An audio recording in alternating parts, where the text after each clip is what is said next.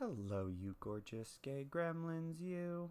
Okay, so this episode was recorded uh, a couple weeks ago, um, shortly after the death of George Floyd, Breonna Taylor, and others, and uh, just at the beginning of uh, the current protests. I did want to take a minute to acknowledge that and to say that Black Lives Matter, Black stories matter, Black artists matter, uh, queer people of color matter today, tomorrow, and always. And I want to make that perfectly clear. Um, that if you like queerness and if you like horror, you belong here. Full stop. Um, I love you, and you can always reach out to me if you're in need. If you're in the giving mood, if you'd like to do to take action, you can uh, visit the Minnesota Freedom Fund. Um, if you want to support the work out in the field, you can ch- you can uh, check out the Black Visions Collective, uh, Reclaim the Block, the Racial Justice Network. If you're interested in helping feed uh, trans people in need, you can check out the Okra Project. If you would like to see where bailouts are needed nationwide, you can go to nationalbailout.org.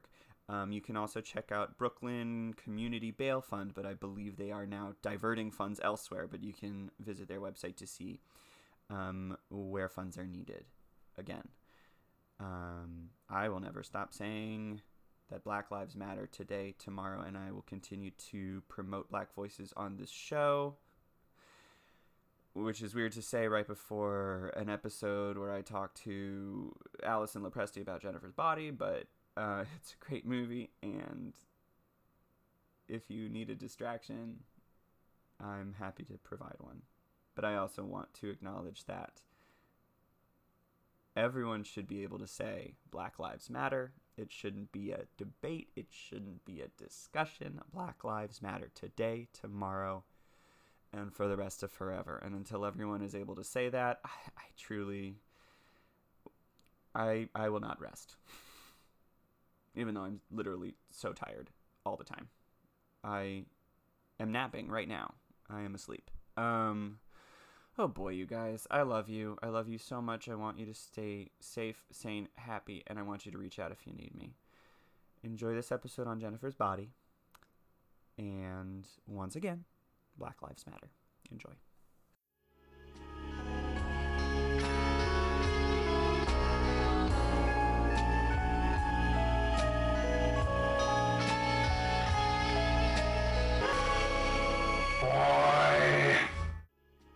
Hello, everybody, and welcome to The Gag, a spookcast where I, Joshua Simon, talk about all things queer and horror and all things queer horror, such as a group of vampires that know every single move to Rain on Me by Lady Gaga and Ariana Grande because they're big old queens.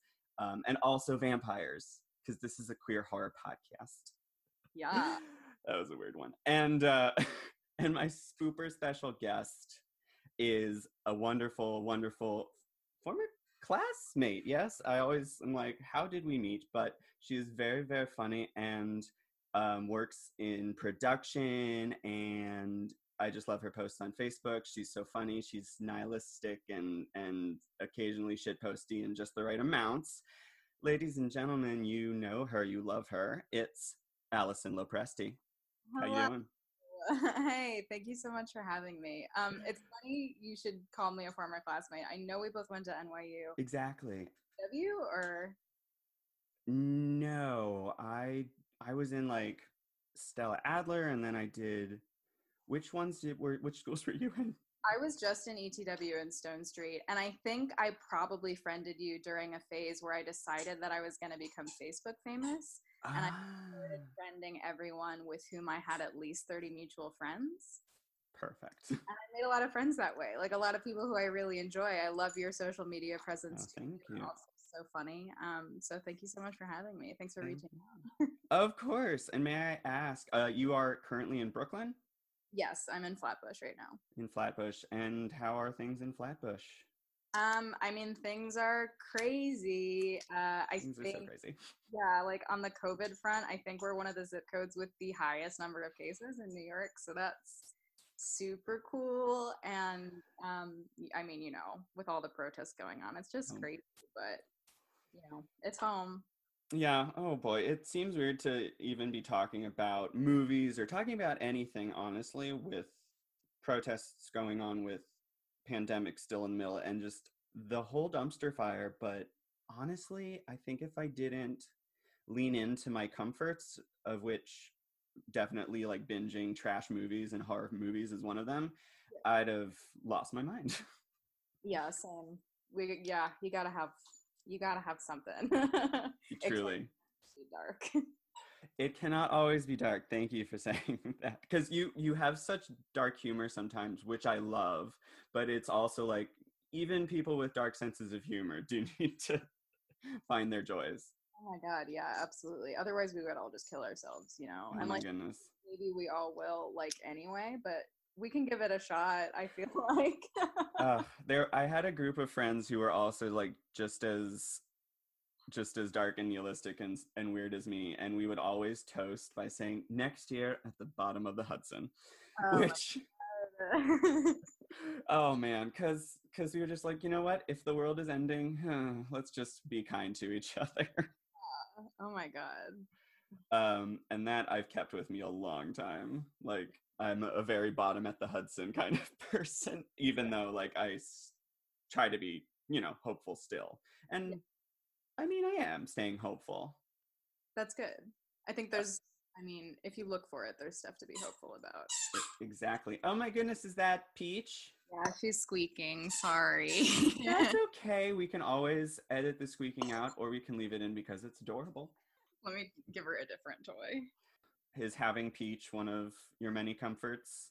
Oh my god, yeah. Um I wasn't I was like when I got her I was debating when to do it cuz my job was supposed to be just finishing up and like puppies are a huge amount of work or whatever and Right. I got my bosses to agree to let me bring her to work. Um so I was super excited about that. I ended up getting her like right when everything started shutting down. So it was just the most perfect timing. And she's like such a genius little sweetheart. So I love her. Oh.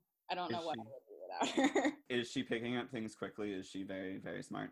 Yeah, she's super, super smart. Like probably too smart for her own good. Um, what did you well actually let me ask my first question, which I love to ask. What turned you gay this week?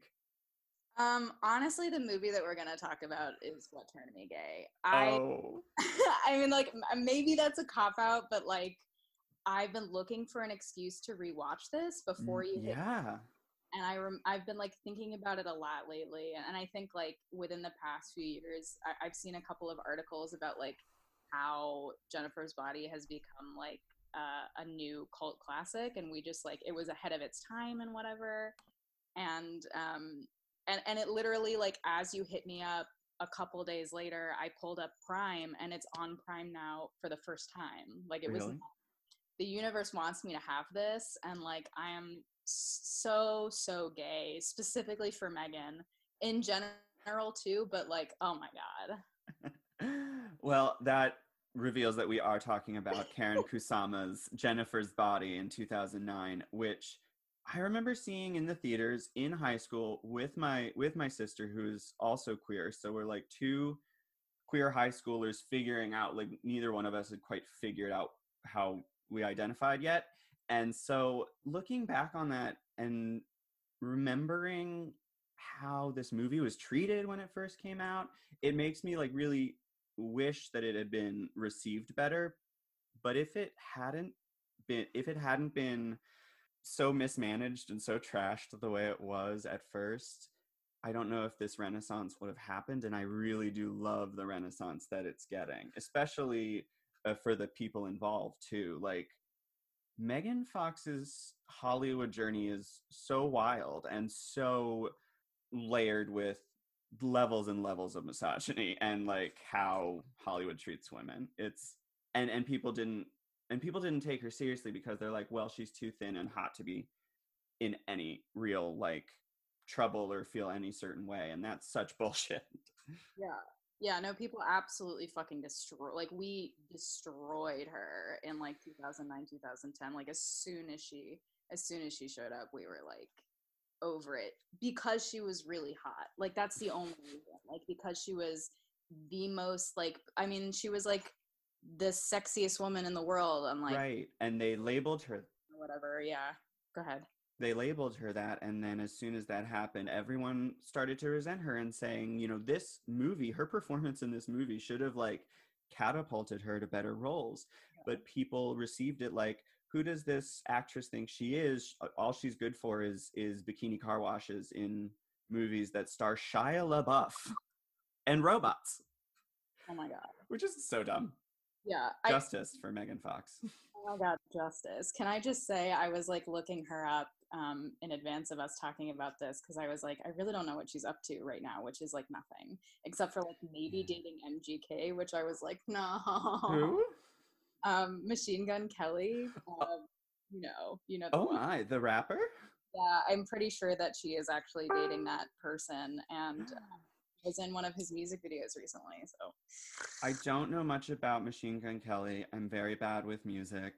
I listen to to Broadway and uh, my own thoughts. Yeah, absolutely. Which are mu- very musical. Um, but I do remember Machine Gun Kelly from Bird Box, oh starring oh Sandra Bullock. Holy fuck, he was in Bird Box. He was. I was like, who is this very skinny, tattooed twink? And I looked him up and I'm like, ah, yes, he's a rapper. Of course yeah he was really like not popularly known until a year year and a half ago where he like wrote a diss track about eminem. You remember that? He went after eminem? No i don't remember any of those. Yeah it was a huge thing. And like eminem being like a professional and like um, um you know a professional musician for like his entire adult life of course knows who machine gun kelly is and he makes like he responds to the diss track. And it was like a big thing was him. Eminem mad? He I mean, I don't think he was mad, but yeah, he did respond and he was just like literally who are you? Like I I am like so much more successful than you. Like it never me it's okay. I get it. Just like relax. oh my god. I, I mean, it was wild. It was a wild time. I, I've never thought I would hear like, and then Eminem, the consummate professional. Oh ever the professional. But he's just been working 20 years longer. Yeah, I mean, he's literally just a professional. Like, forget about his attitude. Just like he's a, you know, he's a figure. And and Machine Gun Kelly was just like a skinny white like emo boy who like decided to like shoot his shot. I guess we were oh. like, wow, go for it. And look, you get to star in Bird Box um, yeah. for your troubles. Yeah, what a made something of it. so oh. she's dating that man. okay, well, do whatever you want, honestly. The way the way Hollywood treated you, do whatever you want. Yeah, I mean, I think she would surely be a different person if we had like given her any ounce of respect during that time in her life, but you know. God, it's it's I mean, it's just so jarring to look back on how poorly things age after 10 years like not, it, not that it's bad to to revisit things from 10 years ago but like even some of the things that diablo cody wrote down in her script are like wow that really wouldn't fly today and thank god. Yeah. Yeah like it, the script of jennifer's body was like full of weird terms like tardy slip like calling people a tardy slip and saying sped. I remember hearing the term sped to refer to special education, which wasn't even a program we had in high school by that point. Interesting. I don't even think I caught that one. Now that you say it, though, yeah, they do say some like they say some stuff. But Jennifer is like we call her evil for the entire movie, and I don't. As much as I love her, like she's not not. So I feel like in a she's lot not of a great person. Yeah, in a lot of ways, I I think maybe you're right maybe maybe we wouldn't write the script that way today but i feel like maybe we would and that's why i love this movie in 2020 yeah they don't they don't make her completely innocent. Um before we get into all of jennifer's body i should take a moment to address that you know there's so much going on in the world and even though i run a horror podcast that my my mom has maybe listened to three episodes of uh, I think it's important to uh, recognize the things that are going on in the world because silence would be just stupid at this point. Um, so of course I'm talking about the death of black people at the hands of police brutality and how much that fucking sucks and what and how I'm using this a horror podcast platform to bring up the subject. Uh, I was wondering how I was gonna do that because I don't know. That's the that's the viewpoint I have. I can't speak to experiences that I don't, you know, that I've never had. Right. But I watched a movie from the 70s called Voodoo Black Exorcist, which is not about voodoo and it's not about exorcism. It involves uh, an Egyptian mummy that comes back to life on a cruise ship. and the reason it's called Voodoo Black Exorcist is because it came out in this in the early 70s, I think 73 or 4, when two genres in horror were very popular. One was black exploitation horror, which was films like Blackula and Sugar Hill, a, a, zombie movie that takes place in the Caribbean, and also The Exorcist had just come out the year before. So, so these Spanish filmmakers decided to just name the movie that so that they could sell it to audiences as like a cheap knockoff of both genres, and then it's a completely different movie.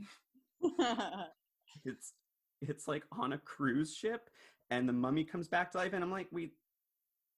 Well, it, Egyptian, yes, that is that is in Africa, but there's literally nothing else that makes it there's nothing voodoo about it. Like there's truly no it's all Egyptomania, which is in itself a weird thing. Yeah.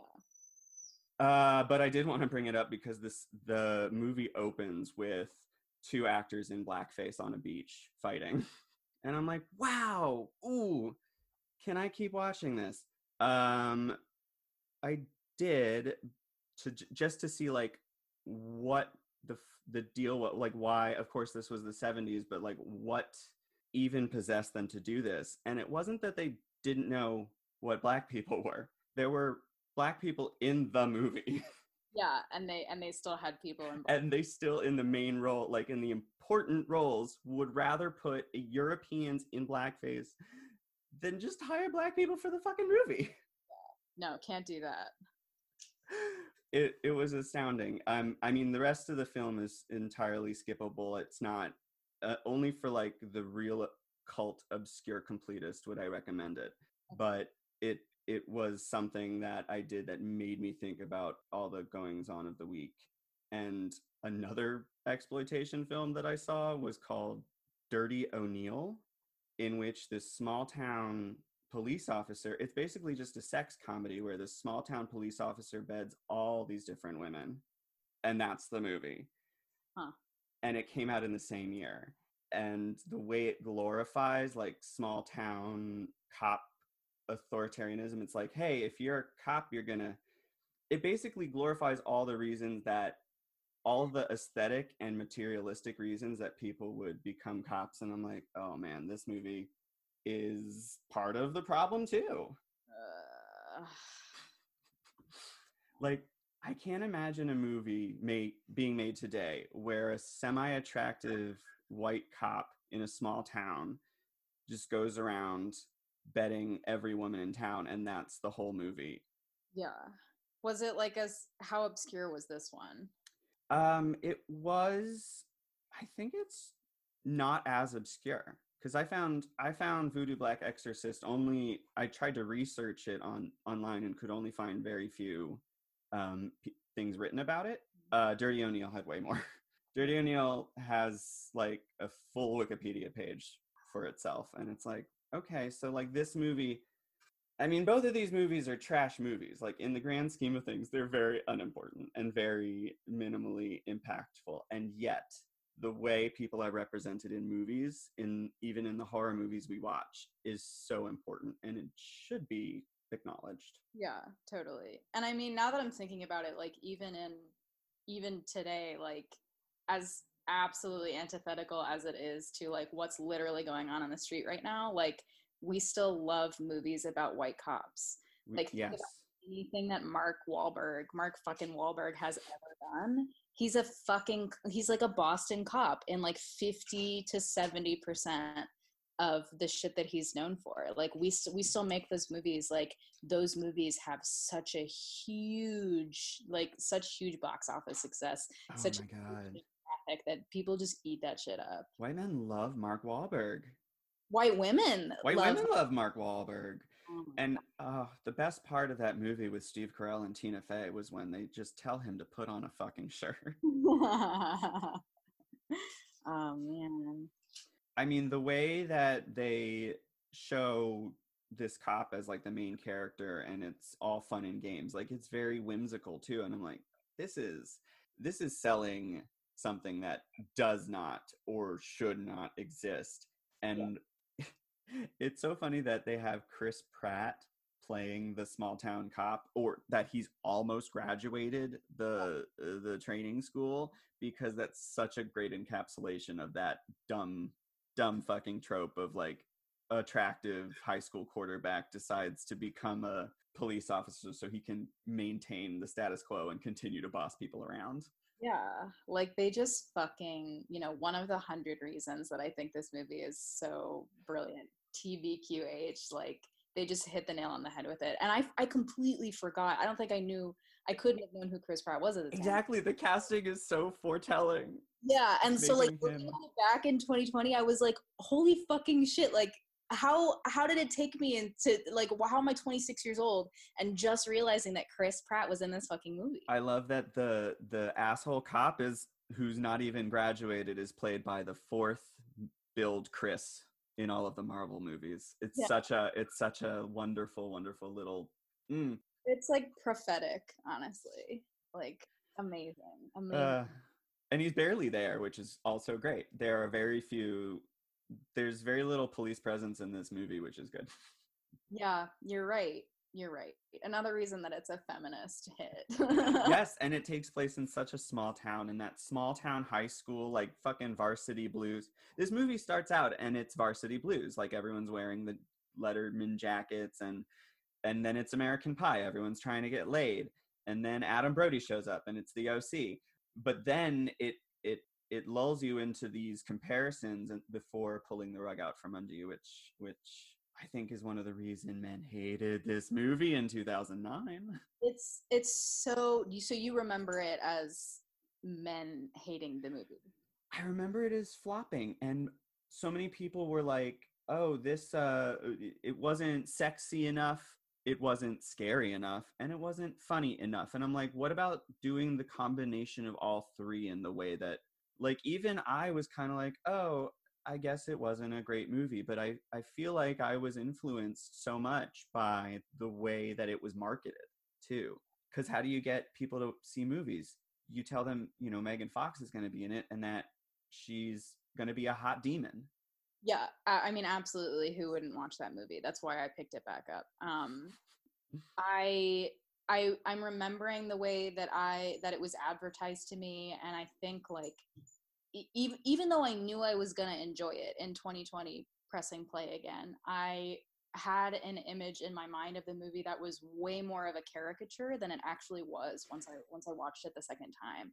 I was like, this movie is like insanely campy. It's like overdone. That's why we love it. But then I pressed play and it was like, it's actually not. It's not that campy. It's like really tight. it's not campy.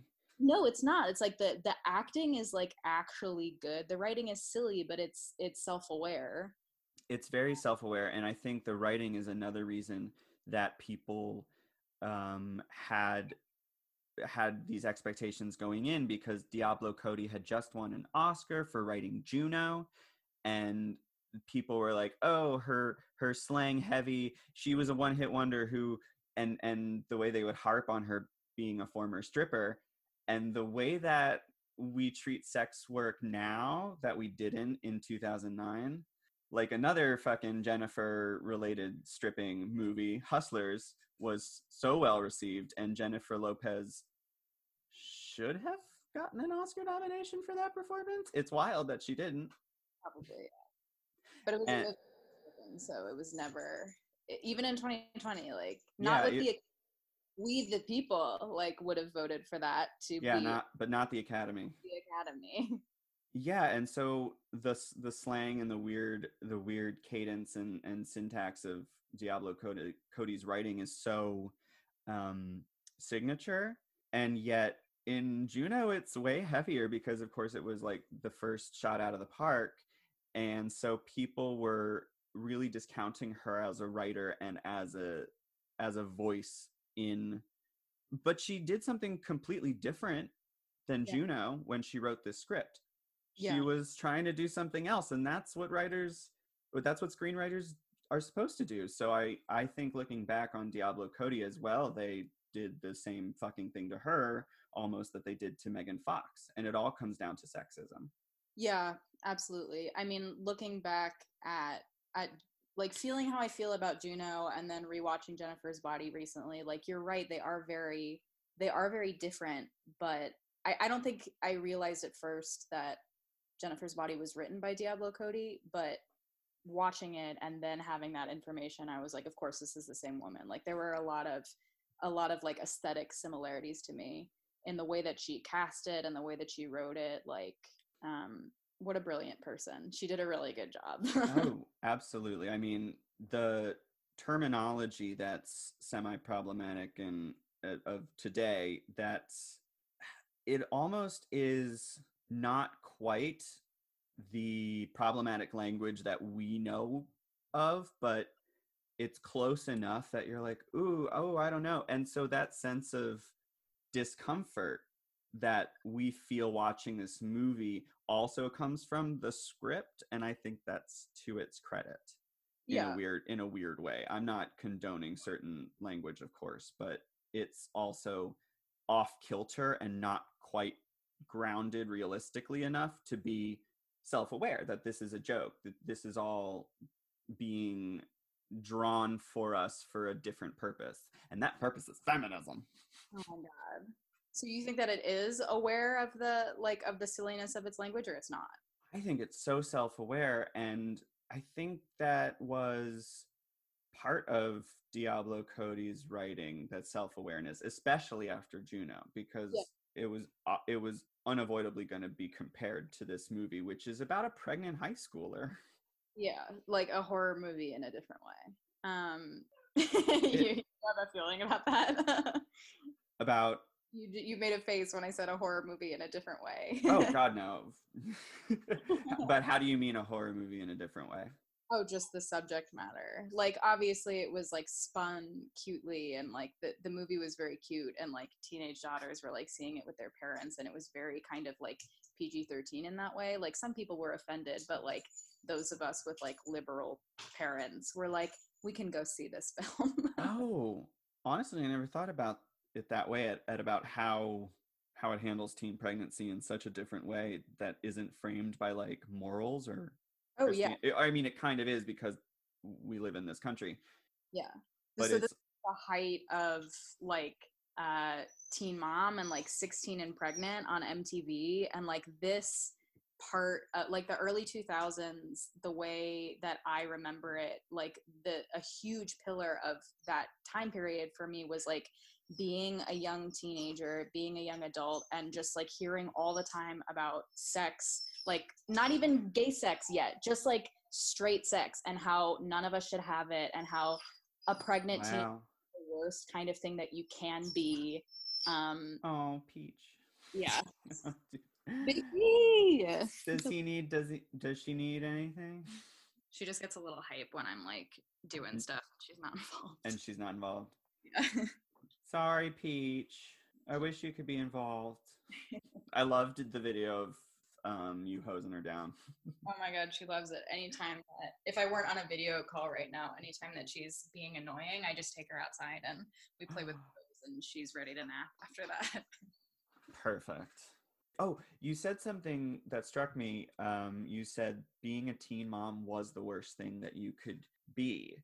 Yeah. And that's how you remember your teen years. Um, was it just Juno that made, or was it the whole teen mom fever that you talked about, like all the MTV shows that made teen motherhood seem like such a a, a horror? Um, it, it was definitely a lot MTV, a lot like stuff that I was seeing in the media, and then also like I was not even a little bit out in high school, so Mhm. at that point, not being gay yet, being a straight girl. Being a straight girl, that was the worst. Then there were people who were like, actually, the worst is uh, uh, dead. yeah, like so Like, Jesus Christ. like a lot of my experience just as a human at that point was like so consumed with talk about like sex I Mhm. remember like talking and thinking about sex, whether I wanted to have it or not, just Oh so God. fucking often.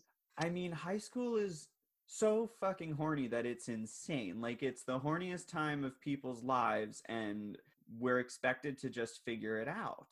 And that's insane because, like, the there's always like in this movie, there's always like the woods behind the school where all the where all the terrible hand jobs happen. It's wild how little information is given to like the horniest group of people. Right. Yeah. Yeah. It's wild. So that's why when I say like, you know, a different kind of horror movie, it's like that really was true for me at that time. Wow. The idea of ending up like Juno was literally a horror story that like your mom would tell you to get you not to have sex. oh my god like this is what pregnant this is what pregnancy is like this is what this is like um i love how gory and like gross this movie is because i feel like it's gross in a way that only people who like have never had a period or never given birth or never done uh, certain things that that some women have to deal with that involve getting messy and women are not nowhere near as afraid of certain functions and certain body parts as men are because men are such snowflakes when it comes to periods and everything below the belly button. Yeah, it, it's funny you should say that. I, thinking back on the gore, you're right. There's nothing like actually that crazy. It's just like a lot of blood and like squishy sounds and like talking about sex and like that's and you're like, I know what that is. yeah, and like this isn't that this is fine. Like this is okay. It's not news to me. I know what to do with this stuff. You just you just harpoon yourself with a tampon. Does do they say that at some point? Just Yeah. So in the end, when she kills Needy's boyfriend, am I? I yeah, of course I, I can mean, spoil it. yeah, spoiler alert, we're talking about Jennifer's body. A lot of people die and here here they are. Um, one of the ways in which it happens is she kills Needy's boyfriend. Um, what's his name? Oh, I know his name. Um Chip. Tip. She. Chip. Kill- oh, that's my parrot. Oh, oh my goodness, you have so many animals. Dr. Dolittle. Oh my goodness, Lopresti, you're Ace Ventura. Holy shit. Okay. Oh my. This is so funny. Bro. Can you guys give me a minute? Oh my goodness, I love it. Okay, so um yeah, so she kills Chip and then like Needy comes to the rescue and they're in that like weird abandoned pool. Yes, she's dressed like this swan princess, but her Yeah. her lake is a swampy swimming pool in the in like near the high school, or is it just like the old rec center or something? I think it's it I'm glad that you also don't really remember because I watched that movie like twice in the last 48 hours like to No be idea. paying attention and each time I found myself in the pool scene being like where the fuck is this? How the fuck did we get here? Like we're even like we're supposed to be at prom. What are we doing? Um but yeah, so Chip like she kills Chip and then he's like over there bleeding out in the corner and Needy grabs like a, a pool skimmer, I think. hmm And just shoves it. Shoves it, yeah, and she's like impaled And Oh. Jennifer, in one of her like best acting moments in the film, was like, "Does anyone have a tampon?" And like crawls out the window. Oh my goodness. And it's great that you say it's some of the best uh, acting in the movie. There's also something that happens in that same scene where Needy finally calls Jennifer out for being a bad friend, exactly what line you're gonna say. For being insecure. And she's like, I am not insecure. But you can tell by her face, you can tell by something in her voice that it's a complete lie. Yeah. And I loved, loved, loved how Megan Fox did that. She Yeah. fucking did that and and it really struck me in that moment as like this is real for it's just as real for jennifer as it is i think for megan fox and what she was going through at the time Yeah, it's like such a silly script, and like if you want to, you can misinterpret Megan's character so deeply. Like it, it would be so easy for Megan or for any other actor to make that character be so incredibly one dimensional. And Megan did not do that. Like she had a whole ass character arc that like was not necessarily written in the easiest way in, in that film. Like she, it was not spelled out for her because she only gets more and more evil yeah as she gets more evil, like we see more of her humanity, like because of how good Megan is doing as an actor. It's like yeah i mean the the the, the, the oh shit i forgot what i was going to say i'll edit that out um oh i remember what i was going to say. The way that even before she tur- starts to turn demonically possessed um, which is what happens by the way if we haven't gotten into any plot um they show in flashbacks and in other ways that she's always kind of been a tough hang and needy is an incredibly patient person and i love that they call an, her needy short for anita but it's kind of the opposite jennifer's the needy friend she she is so she's such a tough hang such a high maintenance person to be around like even before the demonic stuff there were clues i think right, yeah, and you're right. We do see it in flashbacks, and like in the pool scene, one of her other acting moments that I like, and it, it's kind of just like cutesy and funny, but.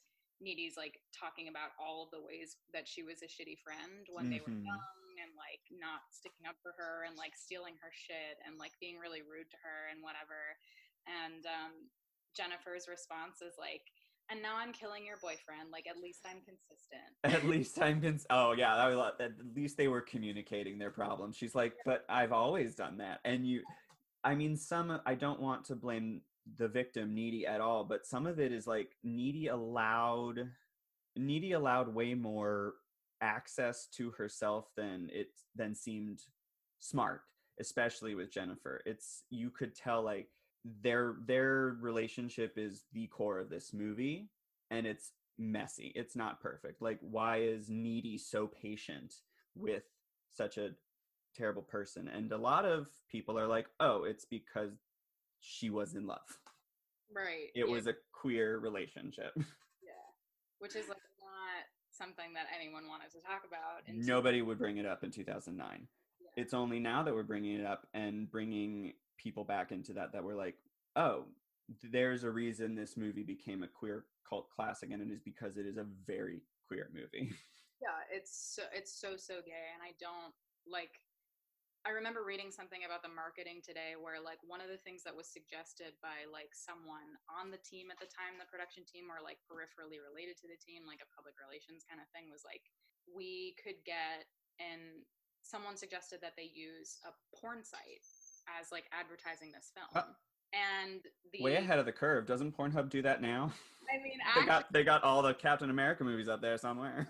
Holy shit. But like they were like um okay like interesting. Definitely not what we're going for like jesus christ. What the fuck? Yeah.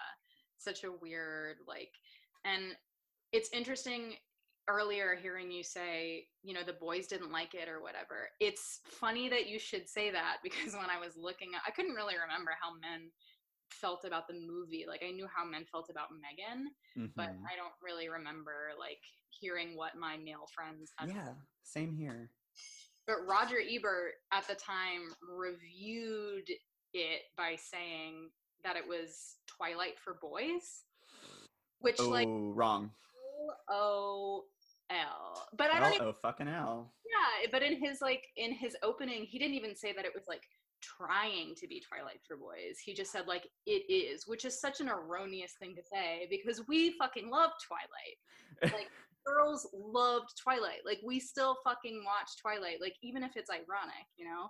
So like what is Roger talking about? I don't know, but like boys were I, I recall boys leaning back on you know oh well why didn't why didn't they kiss more why didn't they scissor why didn't they both take their tops off and i'm like that's not what the movie is about jesus christ the there's this like meme going around on social media because that's where we all live now where someone was like did you have a really intense friendship that led to a very dramatic breakup or are you straight and that's this movie. Oh my god, it's so funny because this is like 2009. I don't know what month it was released, but 2009 I was a freshman. I was in ninth grade, and um, I I think it was 2008 to 2009, mm-hmm. and I had just went from public school for my entire life up to that point to going to an all girls boarding school. It was like half day, half boarding. I was like a day student, but that mm-hmm. was the environment. Okay. And I am very, very queer, but again, was like very, very closeted at the time. And I had like that meme that you just described literally was like the weekly apotheosis of my high school experience. Like that was what formed, that was the bones of my high school experience. wow. Um, do you mind me asking if you knew you were queer in high school or if you were just figuring it out at the time and you realized later? I I absolutely knew. Like I've I had known in retrospect I'd known since I was in in middle school, but my first romantic relationship was like a very abusive one, like by a straight man. And so mm-hmm. that like definitely set me back in terms of any like coming out that I would have been capable of doing like at that age. So it that really affected like how I perceived my own relationship to sex and sexuality. So yeah, I, it, I knew I just didn't talk about it. And it was so popular, like, regardless of that being a big part of the context of those years for me, it was very popular then to say that, like, bi people didn't exist. Like, oh, yeah. Yeah, it was very, very fashionable. And still kind or of. that it was a gateway. Yeah, that they're not really bi, they're just still figuring it out. Yeah, it's like for women, it was like bi women are just like slutty straight girls and bi men are just closeted gay men like that was a mainstream like that was the majority belief at the time so i was like yeah no one was like no no this is the stopping point. We get off the train here and we're gonna we're gonna suck and fuck whoever we want at we the station. We are at the station. This is actually where we live like yes we live in boner town all of the boners every single kind. Oh my god a wetty what?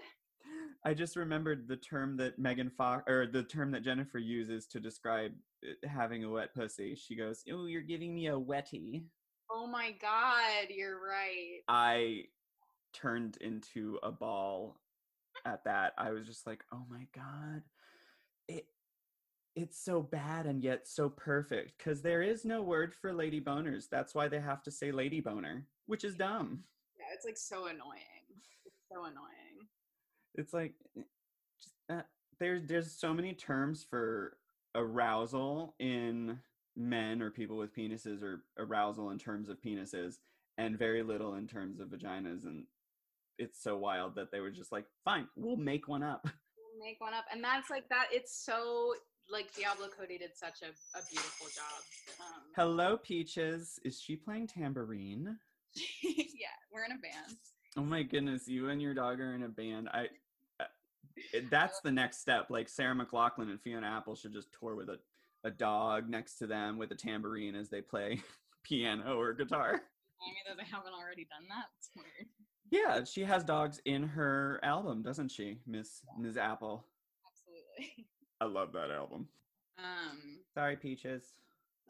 um. She's what? She's being high maintenance. Right? high maintenance, just like Jennifer from Jennifer's Body. Um, great, great segue, Josh.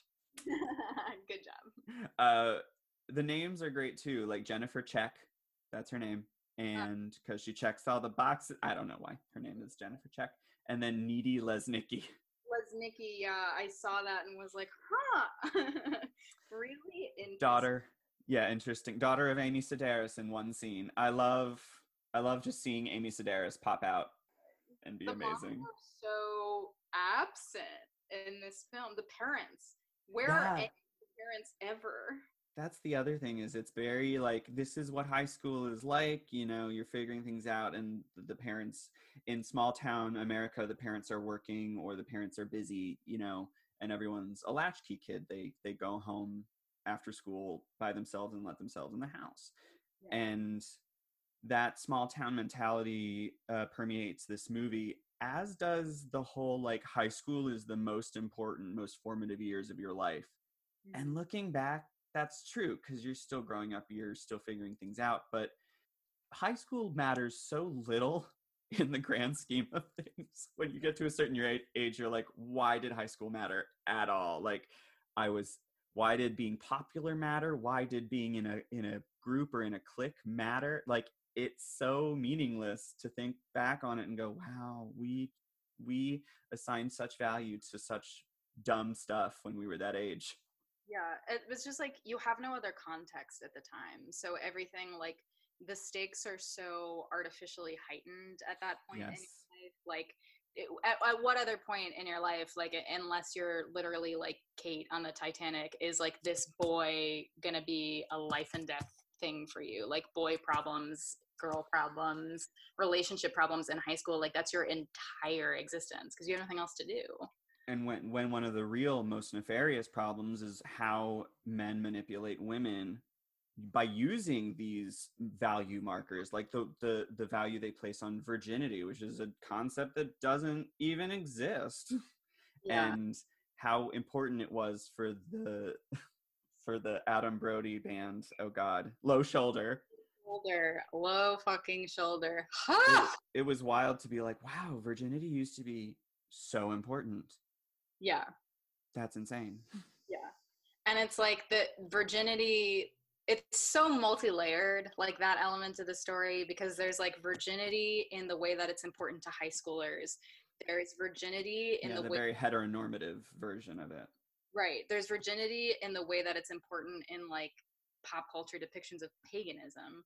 Mm. and then there's the element that like virgin does not actually mean what people think it means. Like when when like pagan rituals call for the blood of a virgin it doesn't mean a person a woman who's never had sex. Wait means, really? Yeah it means blood that has not been used in a ritual before. Oh. Lopresti. where did you find this out? That's mind-blowing. Real quick but i feel this is like something that i talked about with my my latin teacher um, no if you find the source um, you can send it to me and I can put it in like the show notes or something.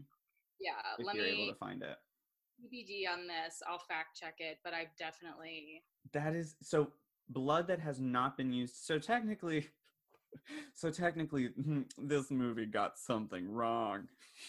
Like I don't, but but that's the thing. No, like, of course I understand the trope is there, and that's what they're playing with.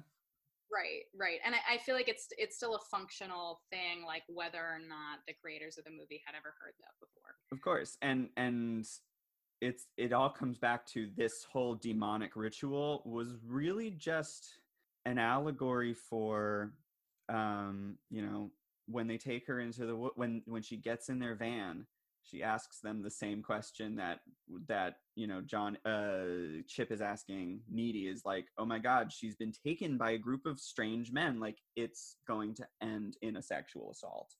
And she's in the van and says you know oh are you guys rapists? Like she doesn't ask it until she's in the van. Yeah. And the whole assault in the woods though it's a demonic ritual and therefore accessible to audiences is such an obvious stand-in for for rape culture and for gang rape. Yeah i, I think it's really thinking about it now I, this might be one of those moments like when you're in high school english class and the teacher's like analyze the subtext of this sentence and it's like the author wrote that the curtains were blue and you write like a whole paragraph about how that represents like melancholy and depression and whatnot. um, and yes yeah, you hear what the author means, and they're like, the curtains are fucking blue. sometimes the curtains are just fucking blue. Yeah, so sometimes the curtains are just blue, but if I were gonna write an academic essay on it, I think there would probably be something in the fact that you're right. Like, the loaded gun of this movie is like, are these people gonna rape Jennifer? Mm-hmm. But the script has sort of turned that on its head and like made her safe in a way that she would not be in any other context because they can't rape her because they need her to be a virgin, mm-hmm. which is mm-hmm. a really interesting subversion of our expectation that she's going to be raped because of how she looks and because of like what we do in horror movies to women. Yeah, fascinating. Yeah. Like she she she uses her sexual she weaponizes her sexuality in a way that hasn't been done before. Like she her sexuality is what saves her from a fate that is death. Yeah. And For then the rest what? For better or worse. For better but... or worse. Yeah, it it also still I did write I haven't didn't see it that way that she was using that she took the power from them by not being even a backdoor version, which is another line I love. And you know, because kids in small towns would have anal because that wasn't real sex. Yeah. quote unquote. And that that means you could keep your I I can't I can't believe that was that people still think that way. But I I recall being like, "Oh, so she gets antagonized by these men and then the punishment for her not being a virgin is still on her like she's still being punished and they get to succeed of mm-hmm. course eventually there's that catharsis of we you know we we see vengeance served but if you don't know the ending it's like how come how come the victim is being punished and then you're like oh the victim always gets punished in like in real life when when you're talking about these things. Yeah. The they also punctuate like that very very heavy scene with a maroon 5 dig which is great. It's a one, wonderful way to break tension. Oh my god. Oh yeah when he's like you want to be famous like that guy in maroon 5 right? Yeah. he's like oh, do it for maroon 5 do it for maroon 5 oh my god.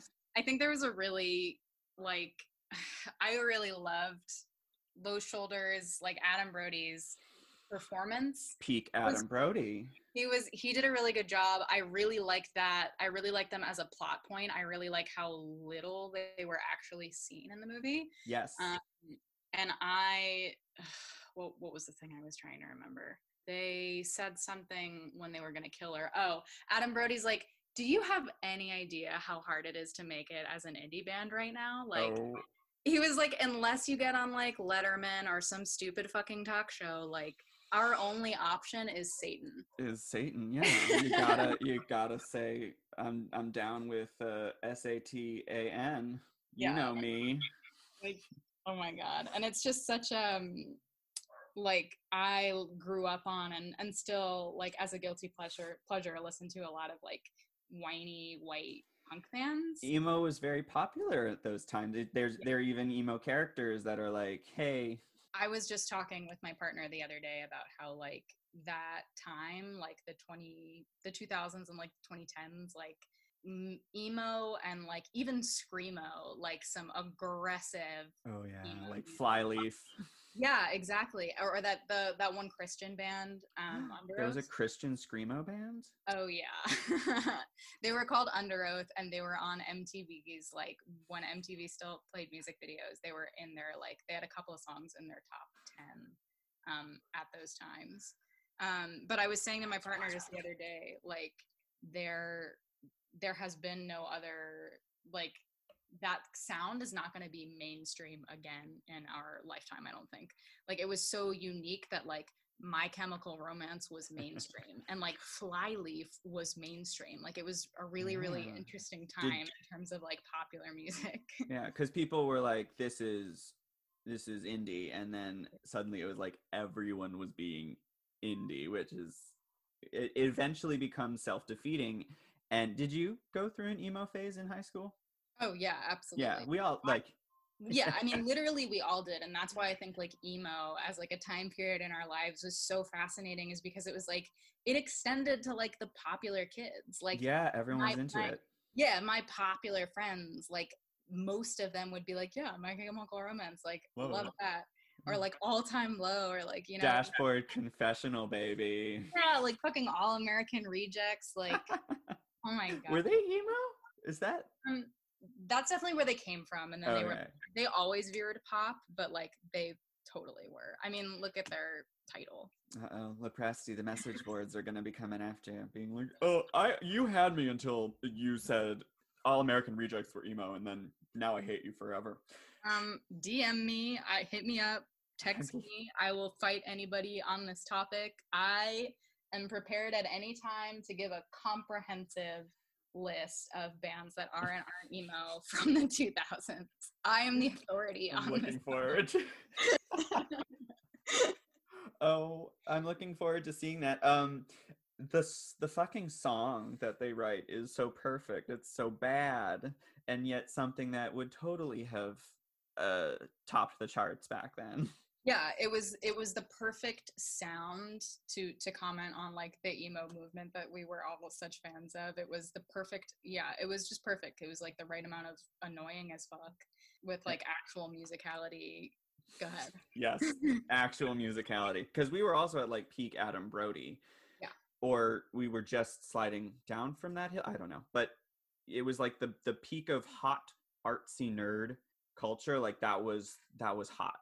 yeah if you were a guy who wore eyeliner and you were in touch with your more feminine side, you were okay with women who were confident, which Yeah. Jennifer certainly was. Yeah. Um, even though you know deep down she was very insecure, as as was revealed. But I, it was so weird that it, it feels that nerd nerd culture is currently being used to describe anything now. Like, oh my god, I'm such a nerd. I love sports. I'm sorry, sports are not. Sports are the opposite. Like sports like- nerd. yeah What the it's fuck like is a sports nerd? that doesn't exist. You're absolutely right. But yeah, I know what you mean. It's like to have a genuine, to express a genuine interest in anything is like to be a nerd on some level, which is like so weird. It's- Not what that word means. I'm a nerd. I love horses. No, that's not who who said nerds love do nerd what? I'm such a nerd. I like to write things down. Ooh, so Sorry, nerdy. You're you're breaking up. What? Um, and before we move on, because we've been talking a lot about low shoulder, and they're so they're they they are the catalyst, but not the main event. They sing "Jenny, I Got Your Number" right Yes. before yeah. in a scene that honestly was to me the most disturbing because they're singing and they're saying that, that they're having a great time with it and they're having fun and doing something lighthearted while something awful is happening Yeah. and that immediately reminded me of the famous scene in a clockwork orange where the the assaulters sing singing in the rain as they assault a family Yeah. and these guys are singing uh 8675309 right before as they stab a woman to death Yeah. and I, I wonder if there was any inspiration there for the director uh karyn kusama whose direct i love her direction here. And one of the things that pissed me off the most about some of the reviews i read from the time period was how they said you know kusama's direction is pretty good but she's unable to to achieve any tension. She's unable to she she manages. She manages. And i'm like some of these shots are so sure and so perfectly detailed i'm like this is they were like deigning to compliment kusama's direction yeah. when they should have been like wow what a what a promising director this is like she had just done girlfight but this was years before you know she did the invitation which is a movie that is all tension like it's almost as if people like told her oh you need to do tension and she's like fine i will do a movie that is just two and a half hours of tension and you're gonna you're gonna hate it but you're gonna love it and that's the invitation have you Yeah. seen it I have seen the invitation, and that's I think that's a really great way to describe it. I do feel I liked the invitation. Um, I do feel like it sort of was Karyn Kurosawa's response to like we need like a more like conventionally like uh, a slow burner yeah like that yeah we need we need something that will do well on the streaming platforms. It needs to be accessible to like people who like this kind of thing not so niche as like juno or jennifer it is. body. and she was like fine here. Here you go. and it was it was good but it was i love the invitation. Yeah yeah yeah yeah. Um, not nearly as spicy as jennifer's body. Oh, no, not spicy at all. I mean, s- some of the shots were just so spicy. Just so spicy. I re- one in particular, Jennifer turns demonic because of this ritual gone wrong and once a month has to eat a man. Love it. Oh, I didn't Um, talk that it was once a month. Oh my god! and immediately people are like, "Oh, PMS," and she's like, "That was a, that was an invention by the boy run media." And I'm like, "Tell us, Jennifer, tell us." But also, stop eating people because that's bad. it's just such a smart script. the script is so smart. Um, but the the shot that I remember was, or that I don't remember, but immediately noticed was how it zooms in on that sad football player, one of the first people that she eats, Mhm. and it zooms in on him, and then it Im- immediately cuts to she's coming from the school from one direction, yeah. and then it cuts to a a, a close up on him or, or three quarters on him and she comes in from the other side of the frame and scares him because he literally saw and and we the audience literally saw him her coming from another direction Yeah. and then she immediately appears on the left rather than the right which is where we saw her coming from and to me that's a brilliant way to catch people off guard Mm, yeah, that's really interesting. No, I, I do agree. There were some visually striking choices in in Yeah. Jennifer's body, and that was that was such a that particular shot sticks out to me. I don't think I've thought about it particularly on the level that you just described it, but yeah when I think back on the images from that movie that I remember, that is certainly one of them because it was so different from other things that she did in that movie. Like it's just this long, like when we're looking at Jennifer approaching um, his whatever his fucking name is, the football player. jonas Okay, when we're looking at Jennifer approaching Jonas, like we're ju- we're seeing him a little bit, like the top of his head, I think, and her Mhm. like making this beeline, and like most of the frame is like football field. I think it's just like green grass, and it's like Yeah. a very, it's kind of a stark frame compared to like how crowded most of the other moments are. yeah the in the movie, like, bar right- in the forest in the crowded high school yeah Yeah, or even it, like in the in the three bedrooms that we're in in the movie, like Needy's Mm. bedroom, Jennifer's bedroom, Chip's bedroom. Like there are knickknacks everywhere. There we're looking at like yeah, it, it was a very a very different frame than than and the rest of the movie. maybe it was to show his vulnerability because he dies shortly afterwards as one of the first victims of Jennifer's uh, lust for for man flesh. Um, so I guess I'm not lying. It sounds weird, but it's true. Uh, it goes both ways. Remember, it's not that's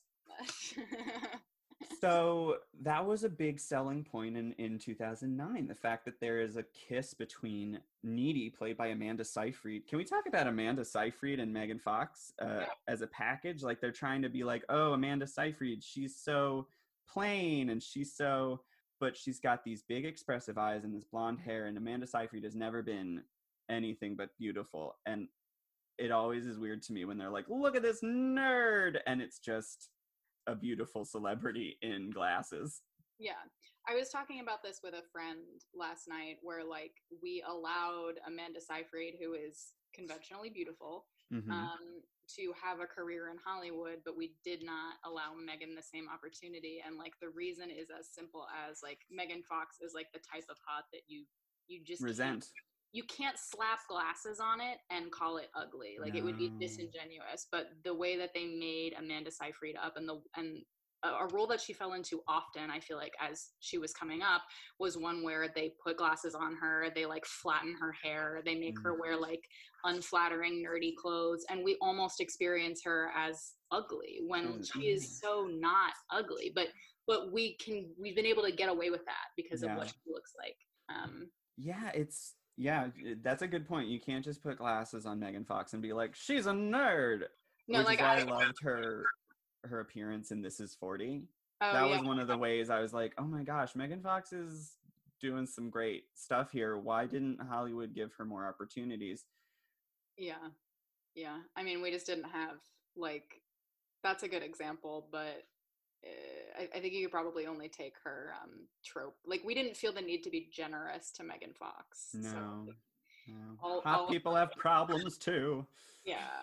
Like, all of the bitchy mean girl roles, like, you can only be so bitchy, like, if you want to be allowed to perform other roles, like, in Hollywood. Yeah, and the reason like she stopped working is because she said, I don't want to be this anymore. I'm not going to do any more Transformers movie. And that nearly ended her career because she was like, I'm tired of being treated like a side, like a piece of meat in these movies.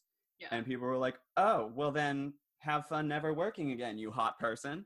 I never. Put. Amanda wa- Seyfried in Mamma Mia. yeah.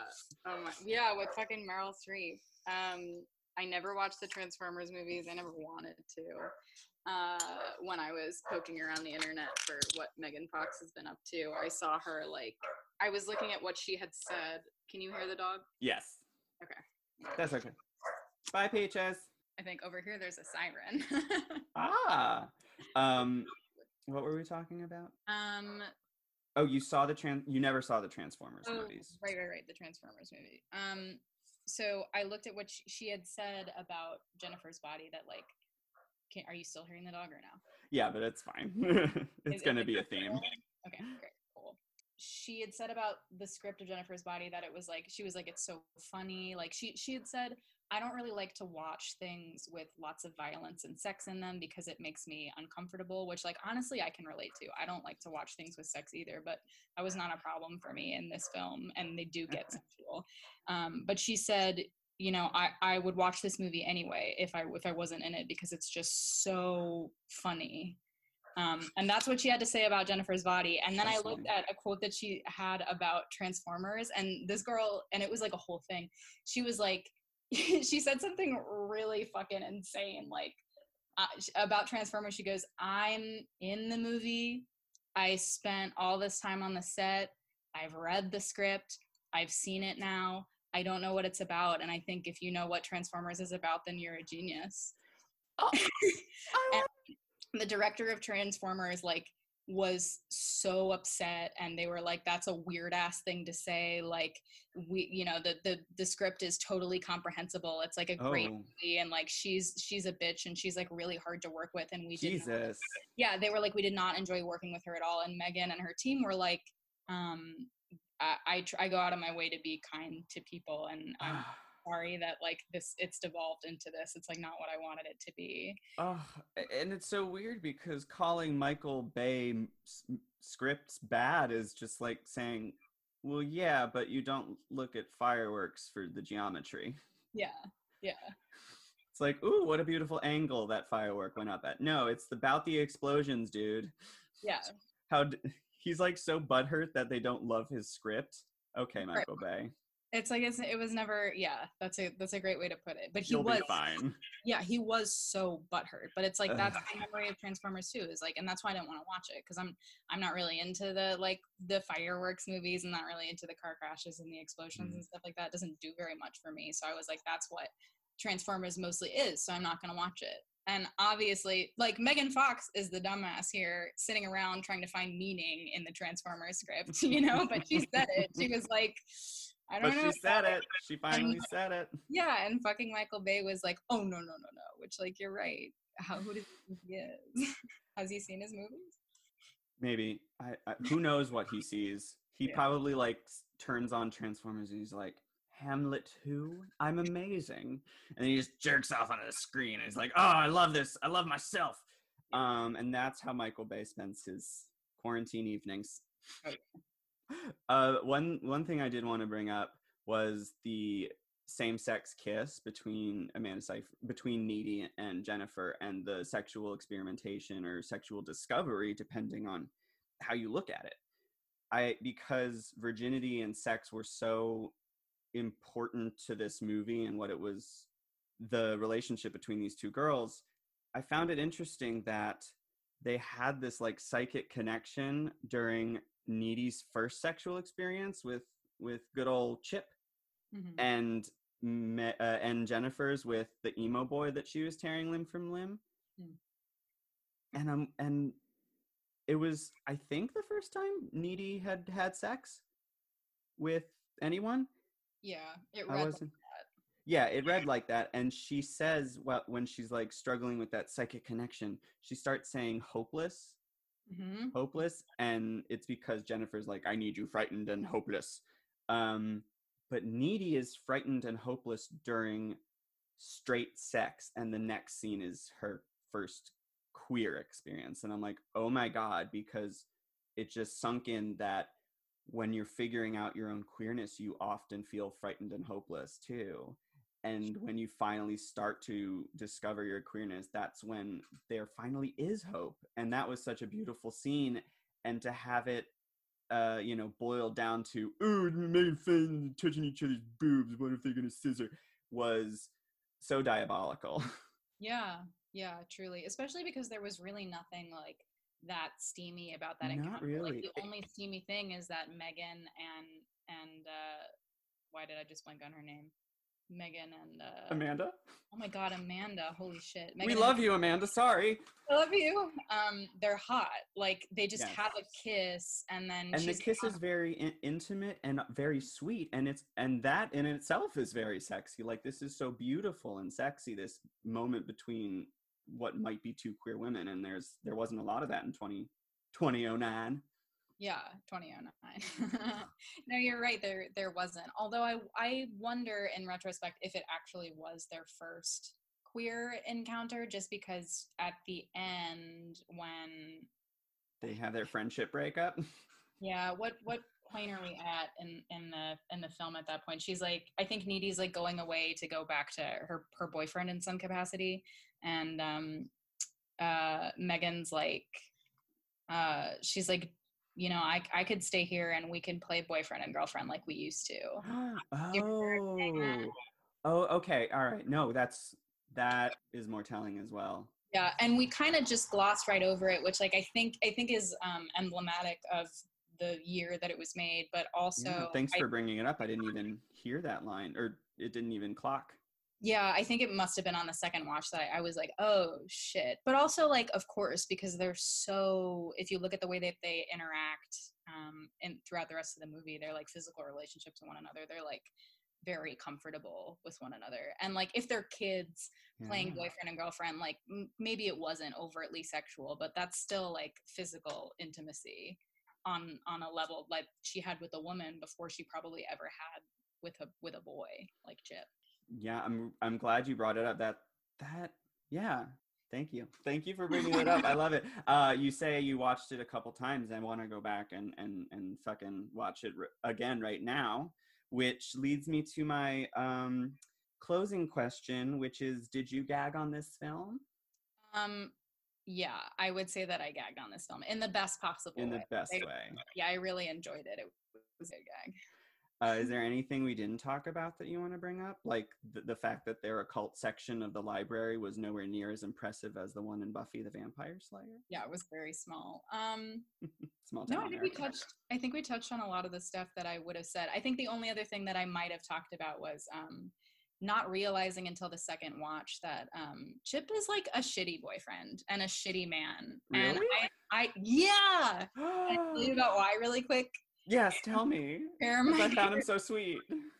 so here are my quick points. Like if you go back um, to the to the opening where like the fire happens and all that needy calls chip and she's like like please help me. We need to go get jennifer. Like she's in the van with these they like they abducted her like she needs help. And fucking chip is like who cares that she's missing? Like she wanted to be with them anyway right? Like Oh fuck it. Like she's a slut anyway. He literally he's like he slut shames her. Oh my god, Chip. yeah so there is that No wonder he dies.